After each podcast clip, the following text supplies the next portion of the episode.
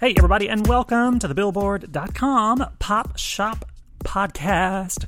My name is Keith Caulfield, and I am the Senior Director of Charts at Billboard. And joining me, as always, is Billboard's Deputy Editor Digital, Katie Atkinson. Hi, Katie. Oh, hey, Keith. How's it going? Great. I would ask you about your weekend, but that's what I'm going to do in the actual meat of the show. Ooh, just wait. Just you wait. Just you wait, because we're going to tell you in like a hot second. As always, the Billboard Pop Shop Podcast is your one-stop shop for all things pop on Billboard's weekly charts. In addition, you can always count on a lively discussion about the latest pop news, fun chart stats and stories, new music, and guest interviews with music stars and folks from the world of pop. Today on the show, we've got news about Carrie Underwood, Maroon 5 and Cardi B, Justin Timberlake, Sam Smith, Shawn Mendes, Katie's wild weekend at the iHeartRadio Music Festival in Vegas, and much more. Oh, that's what I did this weekend. That's what you did this weekend. I'm letting you know that you went to Vegas. Yes, that's correct. And also, this week on the show, we have an interview with singer-songwriter Emily Warren, the hitmaker behind the Chainsmokers' Don't Let Me Down and Side Effects, and Dua Lipa's New Rules, is releasing her debut solo album next week, so stick around for our chat with her. But first, before we get started, if you enjoy the podcast, subscribe to the show on iTunes or your favorite podcast provider so you won't miss an episode. And if you want to explore more podcasts from Billboard, visit billboard.com/podcasts. Let's do some chart chat. Chart chats. Mm-hmm. First up, Carrie Underwood finally brings some country music back to number one on the Billboard 200 albums chart as the superstar's new album, Cry Pretty, bows atop the list. The set, which is the first country album to hit number one since April, starts with 266,000 equivalent album units earned in the week ending September 20th, according to Nielsen Music. Now, that's the biggest week for any album by a woman in 2018 and the largest week for any country album since 2015. That last country album to post a bigger week, that was Luke Bryan's Kill the Lights, which bowed with 345,000 units earned on the August 29th, 2015 dated list. Yes, Katie has a question. Didn't Jason Aldean's album hit number one? That was back in April. That was April? That was April. Damn. Why did I think that album's been out for like a month? I think Katie was about to full on be like, I think you got something wrong. Oh, that is April. Look at that. Yeah. Keith knows what he's talking about. It's sometimes. You easily could have pointed out an error. Even cooler than all those things I just said, Carrie is now the first woman to have four country albums hit number one on the Billboard 200. Previously, she was tied with Faith Hill, Linda Ronstadt, and Taylor Swift, who have all had three country sets top the Billboard 200. Should I just continue questioning you and be like, wait a second, Taylor Swift has more than three number one albums, right? That's true. She does.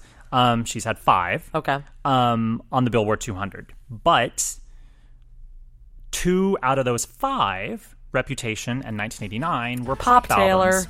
And she specifically called them pop albums, mm-hmm. and they weren't country, and they didn't chart on our top country albums chart. That's the way I figured this out, because like someone obviously, like, you know, Linda Ronstadt has had, you know, a lot of success on like country and pop, but it's like, well, if it qualified for the country chart, that's what we would count. Yes. Like Olivia Newton-John had like two number one albums on the country chart, I think, one or two, back when she was still a country artist in the 70s. Wild. Yeah, before she got all like Xanadude on us. Xanadude. No. Nope. Not that. She got Xanadid. Xanadid. Xana don't. Next up, before we move on to the big news on the Billboard Hot 100 chart, I wanted to share how I was able to hop on the phone with last week's Billboard 200 chart topper, Paul McCartney. Yeah, Keith had a phone call with Paul McCartney. A Beatle. I talked to a Beatle. I talked to Sir Paul McCartney. And he did not try to do that accent when he was on the phone with him. No, I did not. I'm using the royal we. I actually, when we announced that Paul was number one with Egypt Station, his new album, which was his first number one album on the Billboard 200 in 36 years, obviously, it's a big deal. I had reached out to his publicist to say, hey, maybe he want to get on the phone and talk to us. You know, sort of, we could do a story, like, you know, get his view of... Just a pie in the sky ask. You know, I mean, it was one of those things where it's like, you fully know that they're going to just say no. And I kind of spelled it out that way in the email, and then they wrote back saying, well, never know, let's run it up the flagpole. Between tour dates, why not? And so a couple days go by, and it didn't seem like it was going to happen. Then all of a sudden, on Wednesday, they're like, well, he can call you today, but we don't know what time. Because you're just running on Paul time. Like, Paul's going to just call you from his cell phone, I guess. We're all living on Paul time, really. And then...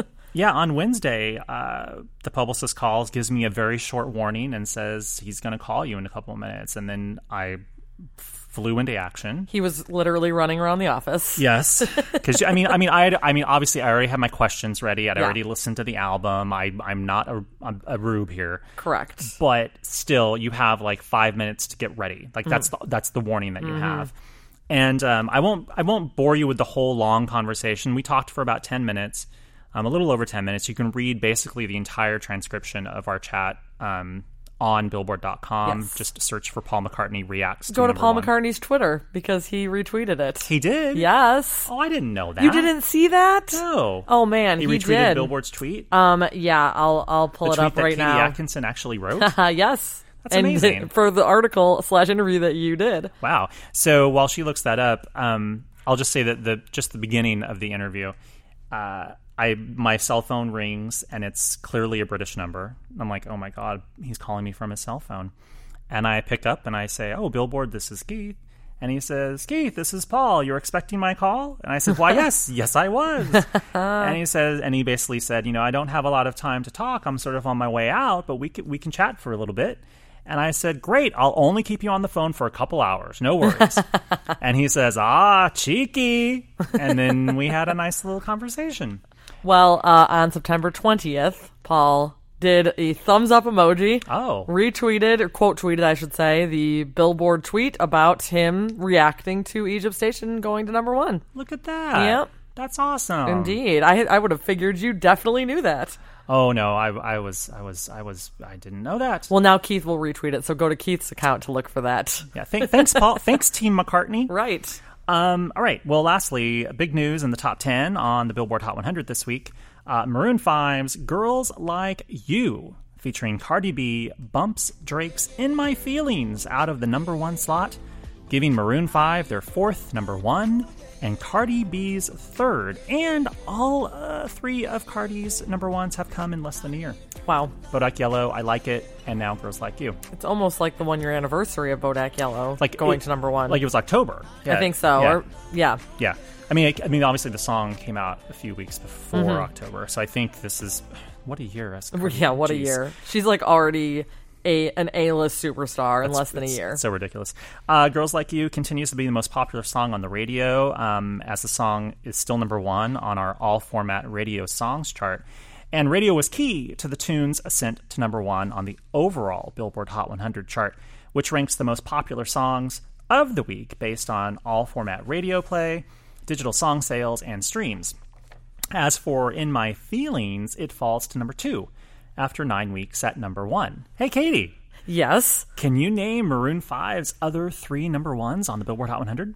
I think I have one for sure. Moves Like Jagger. That's correct. Featuring Christina Aguilera. Yeah, in fact, that was their... No, that was not their... That was their second #1 hit. Ooh, okay, that gives me a good time frame then. They've had a lot of hits. This Love? No, that went to #5. Okay. Back in 2004. Was there something from that Songs About Jane album, that first album, or no? Nope. So it's whatever was before Moves Like Jagger was... I'll give you a hint. It was the first single from an album. Yeah. Want me to just tell you? Yeah, tell me that one. Makes Me Wonder. Oh, I like that song. It was the first single from their second album. Okay, so then the other one is the most recent before... Girls Like You. And it was 2012. So it was a fairly long time ago. I need another hint. Do you have a hint? It kept Psy's Gangnam Style from #1. Ha! That gives you the time frame. I'm not sure. One More Night. Oh, see, they have so many hit songs. Mm-hmm. Like, honestly, my mind was just, like, reeling through all of them and did not even come close to One More Night. They've had 29 chart hits, 14 of which have hit the top 10. Yeah, that's like, yeah. Yeah. Almost 3 dozen, that's insane. Yeah. Well, there's also other news in the top 10, which we don't have enough time to talk about, and I'm sure Gary and Trevor will probably be talking about it in the podcast. We should at least mention that 5 Seconds of Summer got their first top 10, right? I was going to mention these things in passing and say, please go to Billboard.com. Five Sauces, 5 Seconds of Summer, they get their first top 10 on the Hot 100 this week as Youngblood hits number 10. And Eminem's Kill Shot debuts in the top 10 as well at number 3. Crazy. Make sure to visit billboard.com/chart-beat, I believe. After being the Drake show for so long, a lot of exciting moves this week. A lot of... Chart moves, so to speak. Moves like Jagger moves. Yes. Yeah, also... what we haven't said yet is that after a record 34 weeks of rap songs at number one on the Hot 100, finally a non-rap track is tops. Girls Like You, yes, despite the fact Cardi B has a rap bridge, it is still majority... pop rock song. It's a pop song with a dash of rap thrown in, but to us, we classify this as a pop song. Yeah. It is the first non-rap song to be number one on the Hot 100 since way back in January... when Camila Cabello's Havana spent 1 week at number one on the January 27th dated chart. Now, of course, if you want to get really, technical, Havana had a guest rap on it from Young Thug. Girls Like You has a guest rap on it. So I think the last song that didn't have any rap on it might have been Ed Sheeran's Perfect. That's what I was going to say. Which was a December and January number one. Mm-hmm. So it's just, rap's world right now. Indeed. Kind of living in it. One more fun fact. Yes. Sorry, it's just a lot of chart stuff. Katie is looking at me like, yes? More? Cardi B extends her record as the female rapper with the most number ones on the Hot 100, and she already had that record when she had two leaders. So, yep. Whole lot of chart stuff happening this week on the Billboard 200 and Hot 100. Make sure to visit billboard.com for all your fabulous chart needs. And if you happened to be on Billboard.com this past weekend, you would know that we were all over the 2018 iHeartRadio Music Festival, which happened in Las Vegas over Friday and Saturday night. Katie got to go this year. And I didn't go. Yeah, no Keith this time. I did not have my buddy to eat at Wolfgang Puck's, have spaghetti and meatballs. Last year, I was there without Katie because you were having baby cow, I think. Yeah. And so, it's just weird. I know. Well, I plan to go to this as long as they let me go because it is always like my favorite music festival of the year. It's just nonstop hits. It's also just chock-a-block full of like pop stars, rock stars, country people, R&B, rap. It's just it runs the gamut. It really does. Yeah.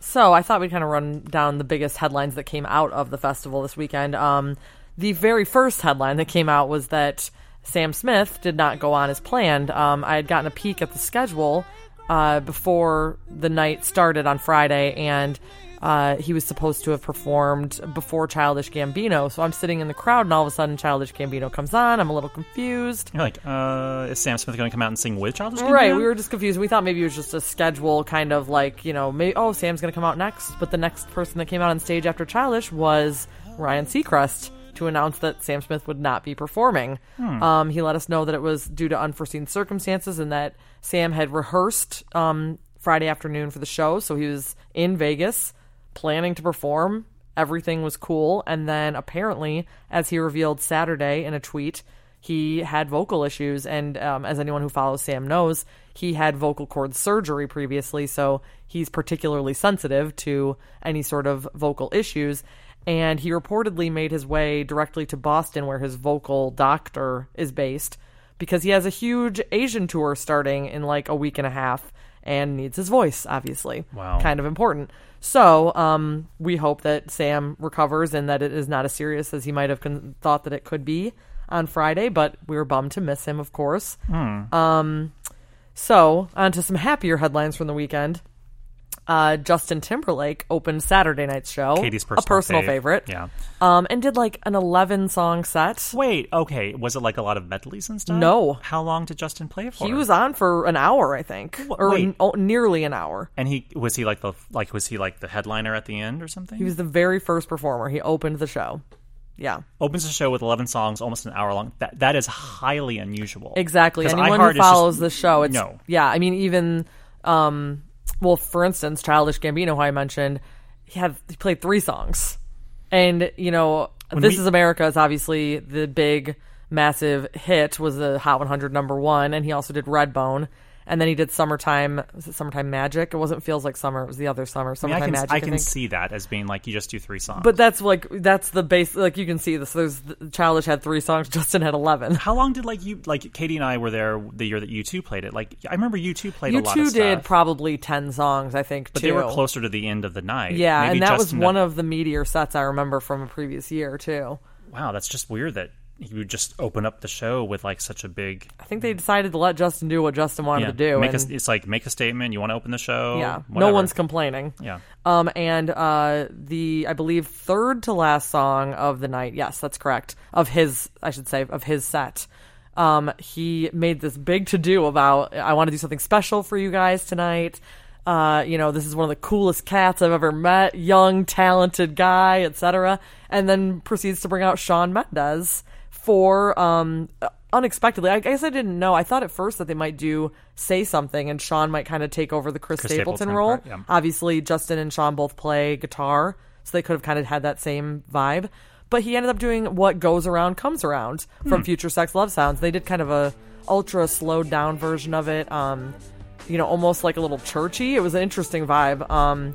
But the crowd, of course, went insane. Was Shawn Mendes scheduled to play, I heard? Yes, he played. I believe he was like the third or fourth of the night. So he came back out like an hour, almost exactly an hour later after he had joined Justin and did a full set of his own. Wow. If you go to Billboard.com, you can watch their entire performance together. So that was definitely a highlight of the night. And, you know, so many of the fans were in the crowd for Shawn. And so they like really especially just lost it over Justin bringing him out. It's a nice Justin knows exactly what it's like to sort of be in Shawn Mendes' shoes in a certain capacity. Totally. Yeah. Yep. Being the teen idol sort of, but like also being ultra like uber talented and being able to back up the like, you know, also very handsome teen idol guy. I actually looked up their heights. Are they the same height?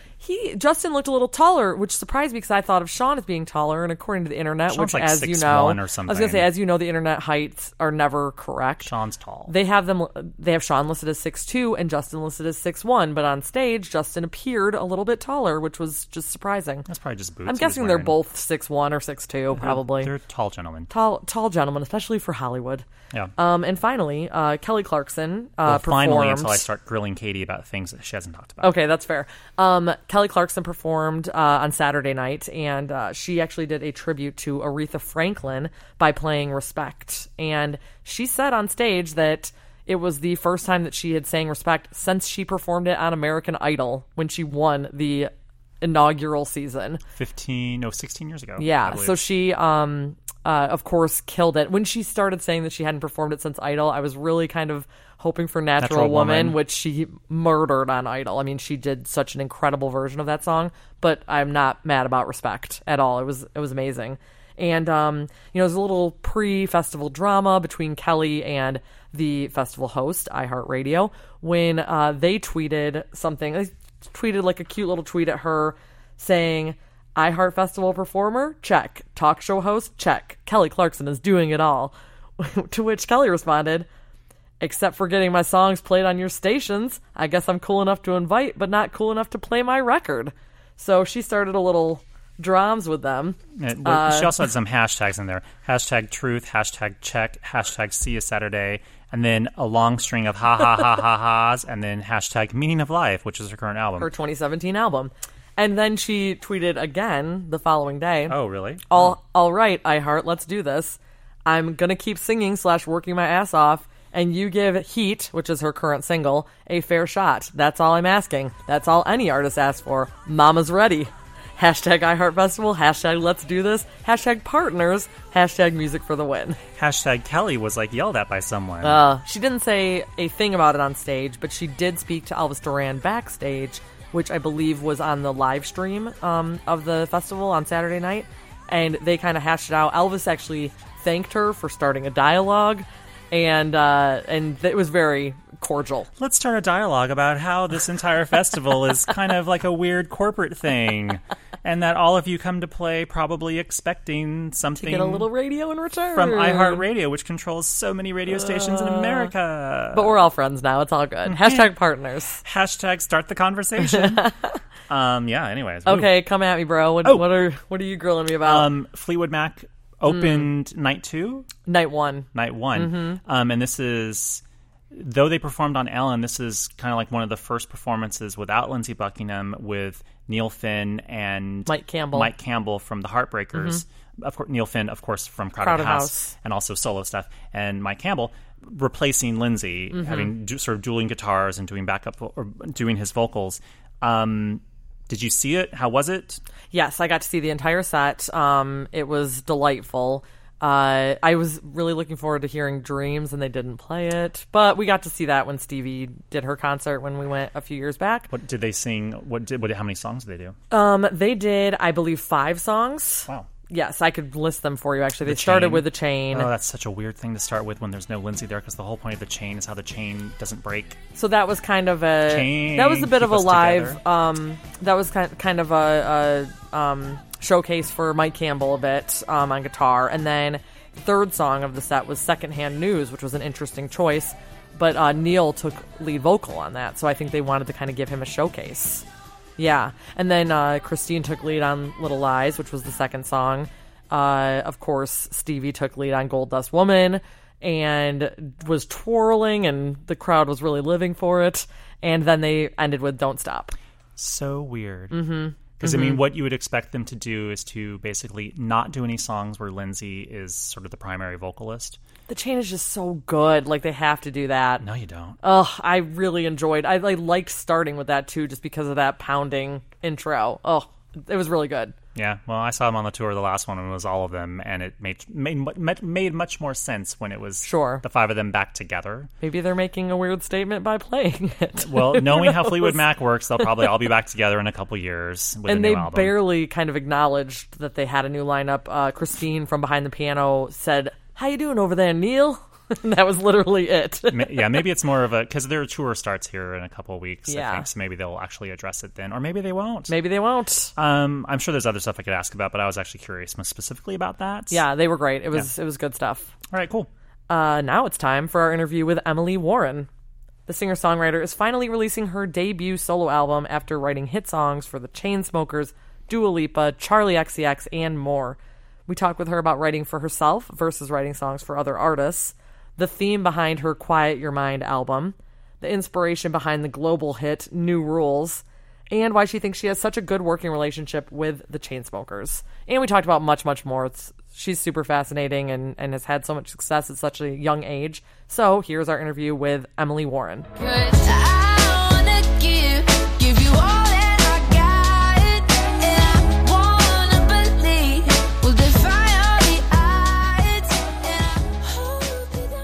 Hello to Emily Warren, and welcome to the Billboard Pop Shop Podcast. Thank you. Yay. Hello. Thanks so much for coming in today. Of course. It's an exciting time for you because we're talking a little over a week before your debut album comes out. Hell yeah. Quiet Your Mind.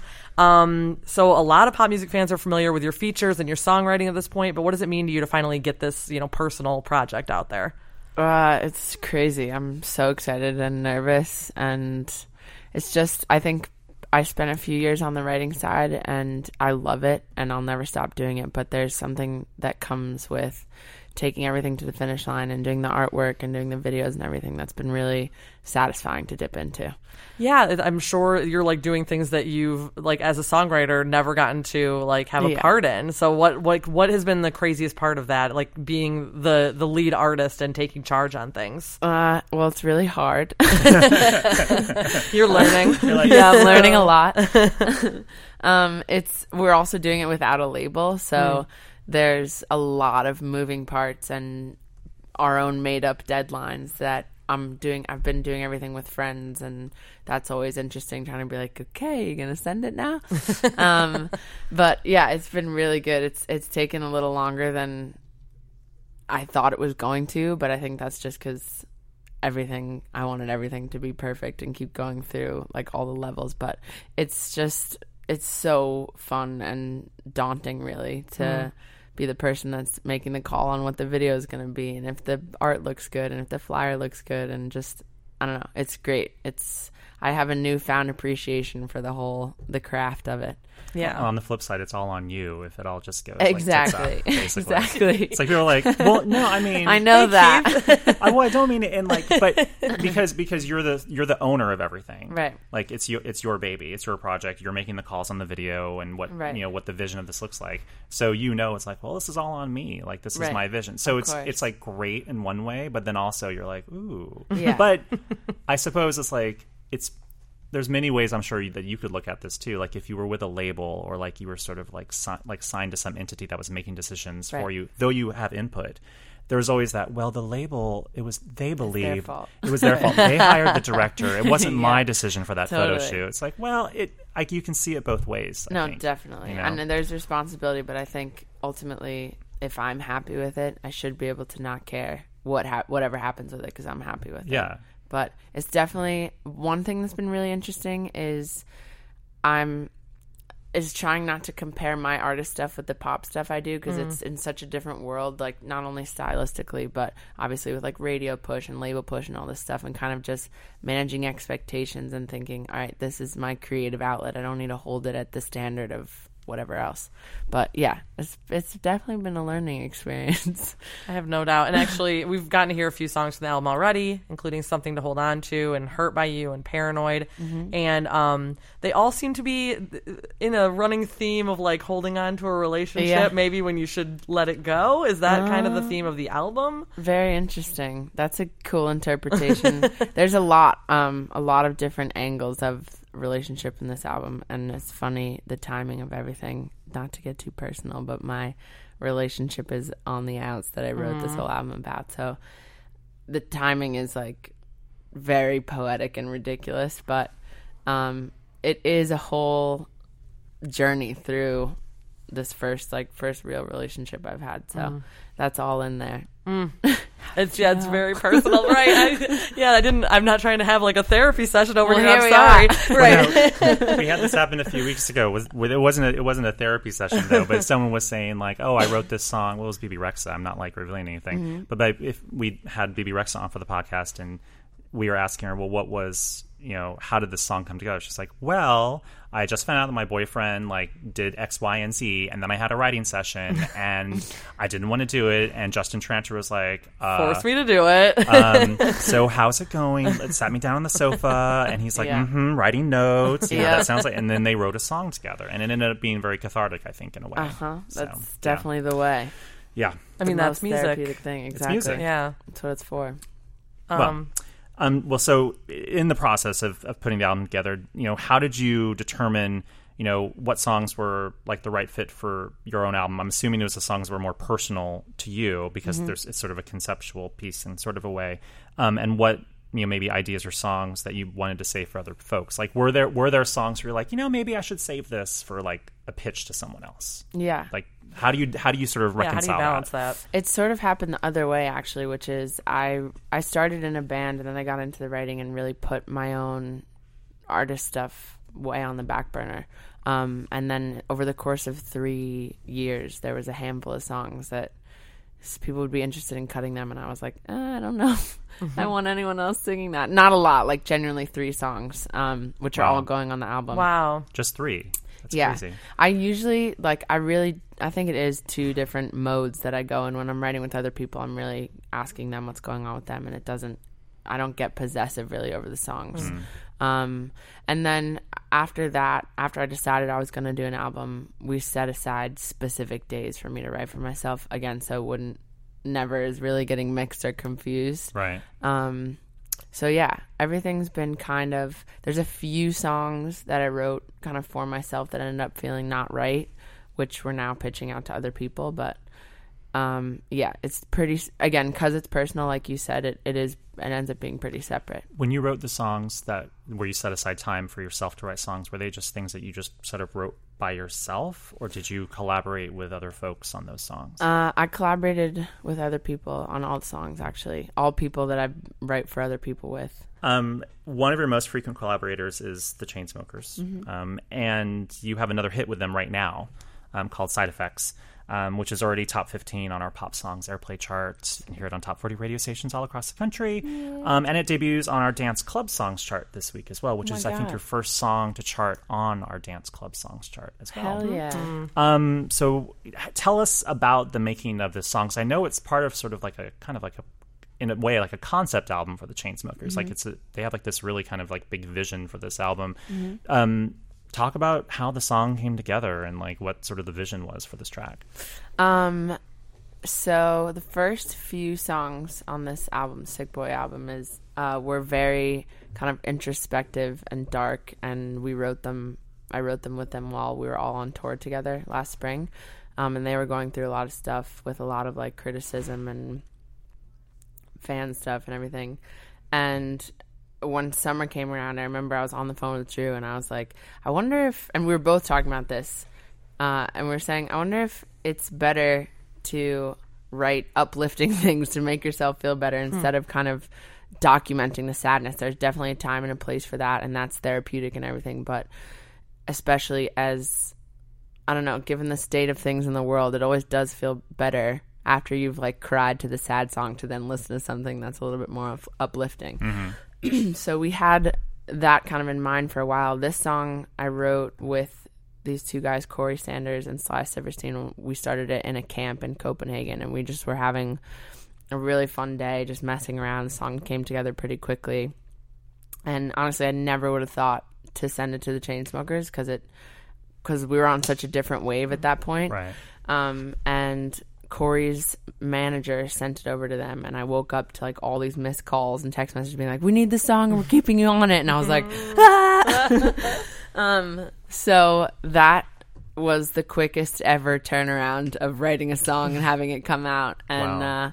It's been awesome being featured on it just because it's awesome hanging out with them and performing with them, and it's different for me and different for them, and it's just been, it's watching it do its thing has been amazing. It feels like the timing is just right, too, like you having your project coming out at the same time that your name is on this track that's doing so well, so it's kind of... It's a perfect coincidence. You totally planned this. This is all part of your master plan of the rollout of the album.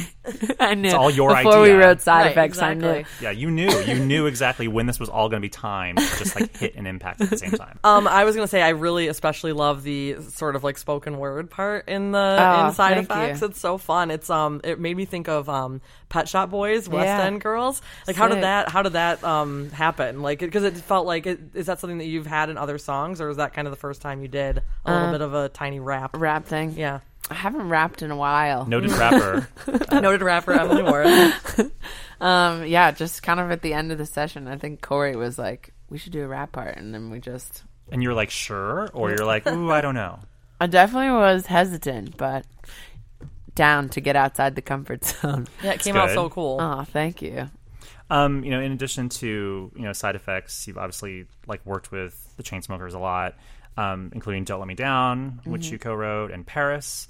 What is it about working with them that just seems to click? Because it's not just those three songs. Like you've written lots of songs with them. What is it about the chemistry that you guys have? There's a few things. I think first of all. They're rare in the sense that I think there's a few artists that do this, but a lot of times when artists get success with someone or like get a relationship with someone, they then like move on to different people as soon as that song blows up. Mm-hmm. And Drew and Alex I'm very grateful for this, but have kept me really close, and like I've toured with them obviously, and they keep me singing on stuff. And through that, we've just really become friends, really close friends, so that when we sit down to write, I'm not introducing myself and they're introducing themselves, and we're starting from scratch and trying to come up with something, which is so helpful in the creative process. I think now when we write, it's just like, okay, what's been happening with you since I last saw you and what's on your mind? And it's just a really good way to work. I think every time I've been able to do that with an artist, we get to be a little bit more creative and try things just because everyone's a little bit more comfortable. Another big hit that you co-wrote is Dua Lipa's New Rules. What has it been like to see the kind of global response to that song and people basically, singing your guidebook for how to deal with bad guys, basically? Yeah. Ugh. That song just has a total life of its own in such an amazing way. We wrote it and it And it was one of those things where you write, I don't know, you write a song every day. So some of them you just, if people don't come in and say, oh, this is amazing, you forget about it for a little bit. And that happened with that song for a couple months. And then I remember getting a text that Dua's album was closing and they were cutting it. It was going to be the next single. And then even from there, it was like a year building on radio. Yeah. And it's still getting like a crazy amount of radio play. No, the song, wasn't that the song that it set the record for the most weeks ever spent on our pop songs? Airplay chart. Like, that's a joke. It was on the chart for basically a year.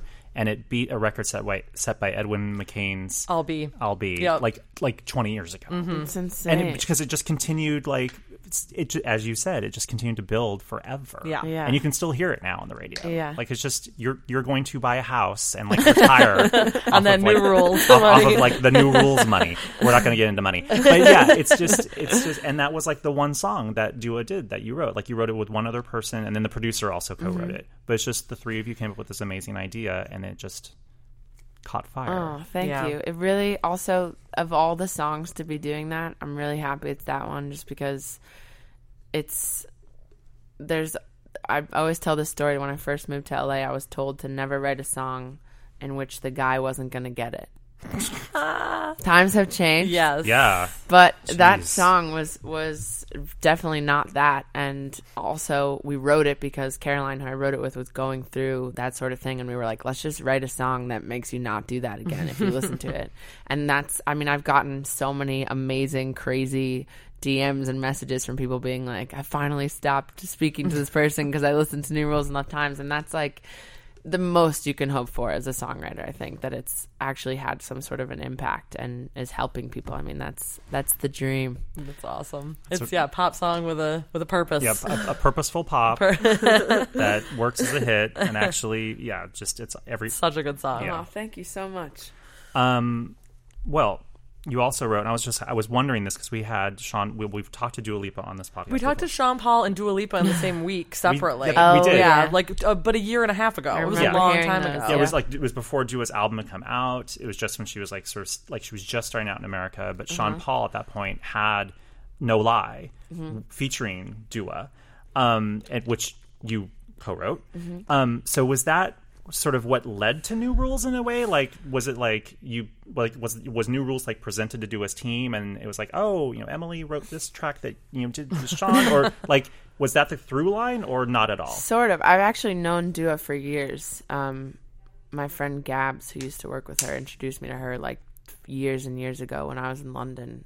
We've done a few sessions together, so I think there was part of that connection, but there was also like a million songs that I pitched to her that I wrote that like obviously didn't go through. So, but that was, yeah, the No Lie thing is awesome. That's just, I love Shawn Paul. I love that whole situation. So yeah, that's kind of got to be crazy. Like growing up with like Shawn Paul, and then he cuts one of your songs. That's nuts. I did a writing camp with him a couple years ago, and I remember I got an email asking, did I want to cancel all my sessions and do a week with Shawn Paul? And I was like, yes.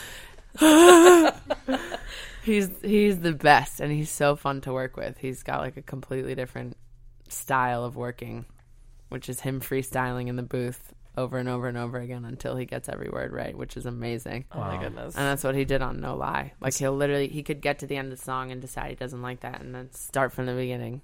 Just do it all again. That's wild. See, that's where your rapping skills. That's where it came from. Harken back to. Yes, thank you, Shawn Paul. Is that how it works? Like when because you've worked with a lot of you've written songs for a lot of folks. You know, from Shawn Mendes and Five Sauce to golly, I don't know, Jesse J, Noah Cyrus, Friendship. Do all those songs kind of come from like writing camp situations, or is it like sort of appointments in a studio that you set up? Like, hey, I'll go sit with Noah and we'll see if we can vibe together and. Or is it just sort of situational, depending on you know, who it is? Pretty situational. My preference is to be in the room with the artist just because of what you were saying before about the therapy. Like, I really do like to ask people what's going on with them and turn that into the song because that's always been the best outcome. But, yeah, it really just depends. Some artists don't write and just take from camps, which is awesome too. But, yeah, just artist to artist depends. Do you have an especially fun story of, like, getting in a room with somebody that was unexpected? I mean, we just listed off, like, a laundry list of people that you worked with, but any particularly fun stories, like, working with artists? Oh, God. So many. So many fun stories. Where to begin? No, honestly, okay, tell us the one where it went really bad. No. Yeah, right. That's the one she doesn't want to tell us. No. So I had this aborted writing session with Madonna. It was terrible. Sorry, I just reference Madonna every so often. Yeah, you have to.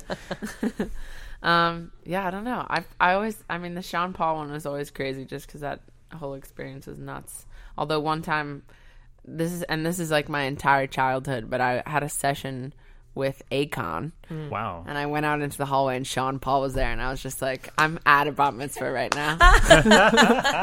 It is the year 2000 and I'm at a bat mitzvah. I'm 13.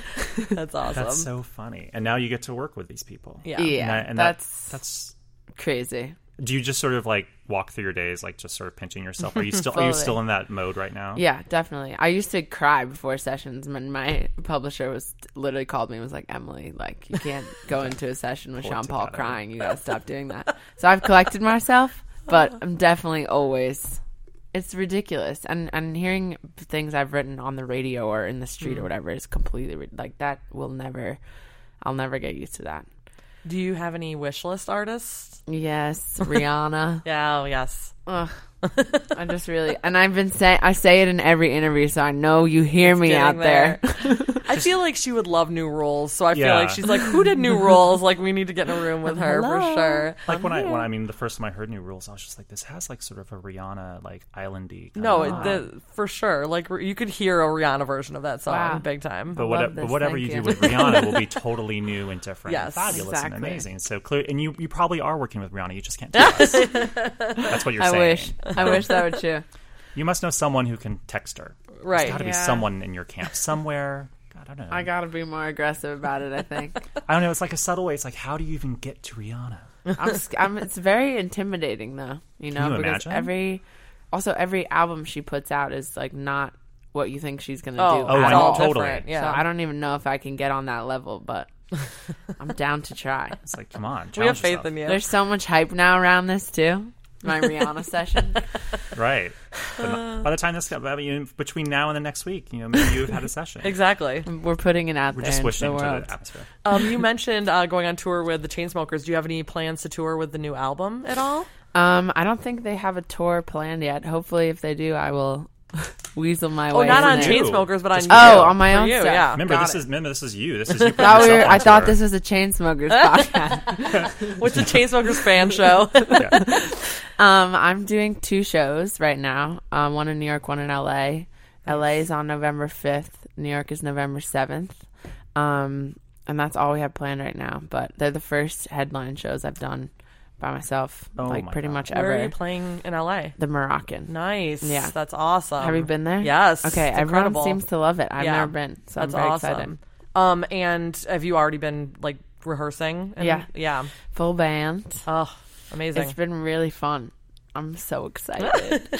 Oh, that's so cool. Hell yeah. Yeah, what is going to be different? Like, I mean, you don't know yet, but what do you feel like it's going to be different? Like, you know, being the headliner of the show and the whole crowd's there for you. Completely different worlds. I mean, the tour was amazing, but I was coming out and doing like a couple of songs. And I think now having to carry the whole show and knowing that is going to be sick. And again, like knowing the people are there for my music is going to be amazing. Oh, that's awesome. Well, we have taken way too much of your time. Oh, no. But thank you so much for coming in and good luck with the new album. Thank you. We're so happy to have you. Thank you so much. Yes.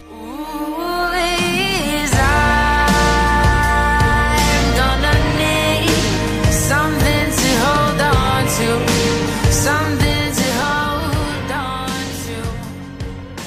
Thank you so much to Emily for stopping by, and we are really glad that she didn't listen to that songwriting advice when she first got into the biz. That's so bizarre. That's so crazy. And so wrong.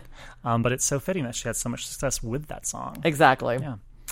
And now it's time for the chart stat of the week. I got a brand new attitude, and I'm gonna wear it tonight. I wanna get in trouble. I wanna start a fight. Na-na-na-na-na-na. I wanna start a fight. This is a long one, so buckle your seatbelts. 10 years ago this week, Pink topped the Billboard Hot 100 with So What? The track jumped to the top of the list in its 4th week on the tally, September 27th, 2008, and spent 1 week at number 1. Now, the song gave the singer-songwriter her second leader But it was her first where she was totally solo. Her previous number one was her co-billed cover of Lady Marmalade alongside Christina Aguilera, Lil' Kim, and Maya for the Moulin Rouge soundtrack back in 2001, I believe so. That sounds right. That sounds right. Well, tell us if we're wrong. So What actually came at a turning point of sorts in Pink's career. She busted out of the gate back in 2000 with her singles There You Go and Most Girls from her debut album, Can't Take Me Home. Now, the album did well, reaching number 26 on the Billboard 200, which is, not too shabby for a developing artist with their first album. And it set up her sophomore set, 2001's Misunderstood, and there was no sophomore slump there as the album reached the top 10 on the Billboard 200 and spun off 4 top 20 Hot 100 hits, including a trio of top 10s, including Get the Party Started. But then things sort of hit a weird patch with her third album, 2003's Try This. While the album debuted in the top 10 on the Billboard 200, it only launched one Hot 100 hit, just one, Trouble, which peaked at a rather lowly number 68. Her next album, 2006's I'm Not Dead, debuted in the top... Yeah, you can kind of see it was probably winking at the fact. Mm-hmm. It's like, no, I'm not dead. It debuted in the top 10, but had fallen out of the top 100 only 2 months later. The set's lead single, Stupid Girls, had an eye-catching video, but the song quickly peaked at number 13 on the Hot 100 and had a very short shelf life. However, it was I'm Not Dead's slow-burning hit, You in Your Hand, that resuscitated the album. The track debuted on the Hot 100 in January of 2007, peaking at number 9 in May, and it helped bring her I'm Not Dead album back to the top 40. Another hit from the album, the ballad Who Knew, continued the success, reaching the top 10 on the Hot 100. I love that song so much. Who knew? Then came the 2008 album Funhouse, and she was in full-on comeback mode. The album's first single, So What, debuted at number 9 on the Hot 100, marking Pink's first top 10 debut, and it sailed to number 1 just a few weeks later. The album debuted and peaked at number 2 on the Billboard 200, her then-highest charting album yet, and launched 4 more hits on the Hot 100, including Sober and Please Don't Leave Me. And the album also includes a song you probably know, Glitter in the Air, which she memorably performed at the 2010 Grammy Awards while flying through the air, wet and getting everyone below her kind of, soggy. A little bit soggy. I was actually inside the arena at Staples Center, and I saw that with my own eyes, and it was freaking amazing. Yeah, I can't imagine seeing that live for the first time. Like that's insane. It was you knew it was like the performance. And I think that she would probably agree and say that her career changed sort of instantly after that. Keith, I'm very impressed with this Pink career retrospective. I feel like it really puts into perspective her entire ebb and flow. Pink is really great. Indeed. Pink, if you ever want to be on the Pop Shop. Yeah, anytime. We'll call it the Pink Shop. So there you have it. 10 years ago this week, Pink's So What hit number 1 on the Billboard Hot 100. So what? I'm still a rock star. I got my rock moves, and I don't need you. And okie doke, we are at the end of our show. Any parting words? Just trying to think about what song to play. Well, it can be a Pink song, an Emily Warren track that she wrote, one of your favorite Justin Timberlake tracks that he sang. That could be anything. I don't know. You actually, he started his set with Filthy from his most recent album, Man of the Woods, and I love that song, and it was very fun to see it live because I haven't been to the tour yet, so. Oh. Filthy. Okay, bye. Bye. Baby, don't you mind if I do?